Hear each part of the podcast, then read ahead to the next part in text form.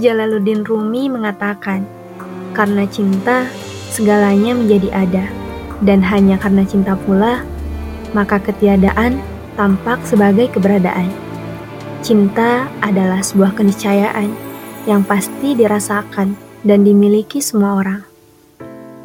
Berbicara tentang cinta pun, rasanya sangat luas dan sulit untuk didefinisikan.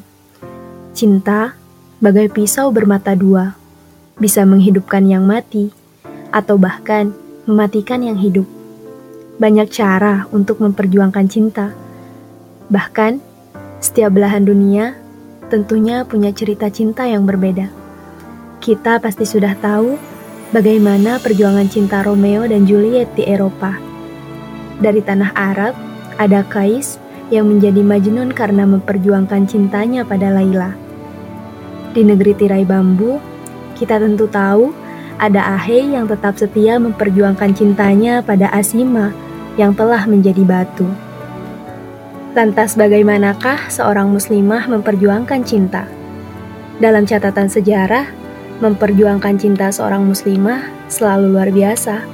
Perjuangan cinta yang menghadirkan keteduhan juga banyak pengorbanan.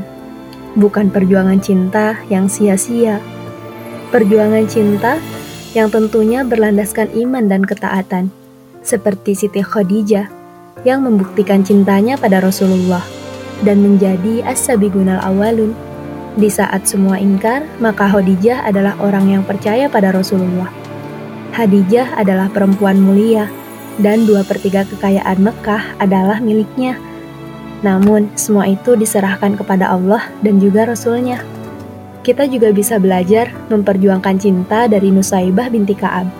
Ketika terjadi peperangan di Gunung Uhud, dalam kondisi yang terluka, maka yang beliau khawatirkan bukan dirinya sendiri, melainkan Rasulullah Shallallahu Alaihi Wasallam.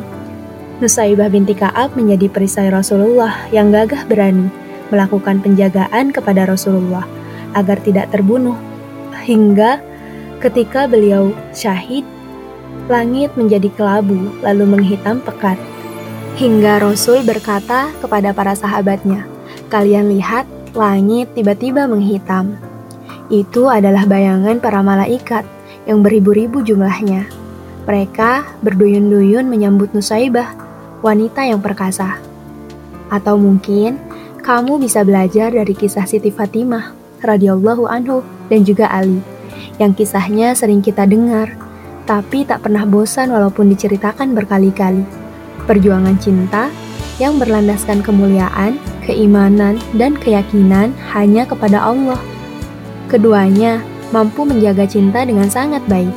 Siti Fatimah berhasil menjaga perasaannya, bahkan tidak ada seorang pun yang tahu, termasuk Ali sekalipun. Cara seorang muslimah memperjuangkan cintanya adalah dengan menjaga. Sejauh mana kita ingin memperjuangkan, maka sejauh mana kita menjaga.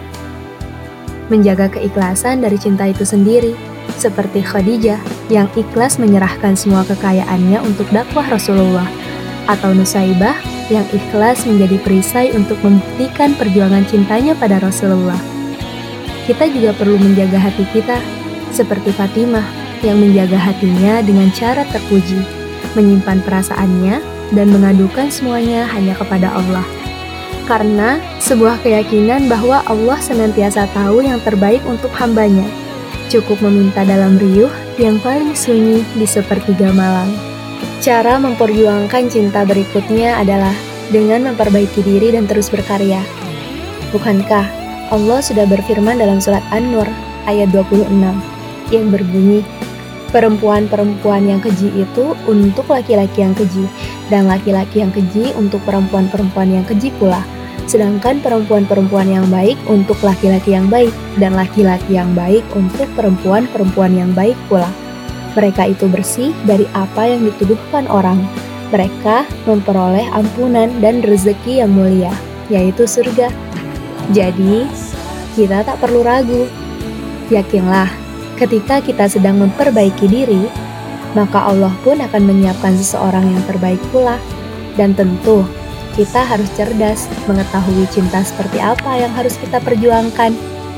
Apakah cinta yang semu atau cinta yang sekedar hanya karenanya?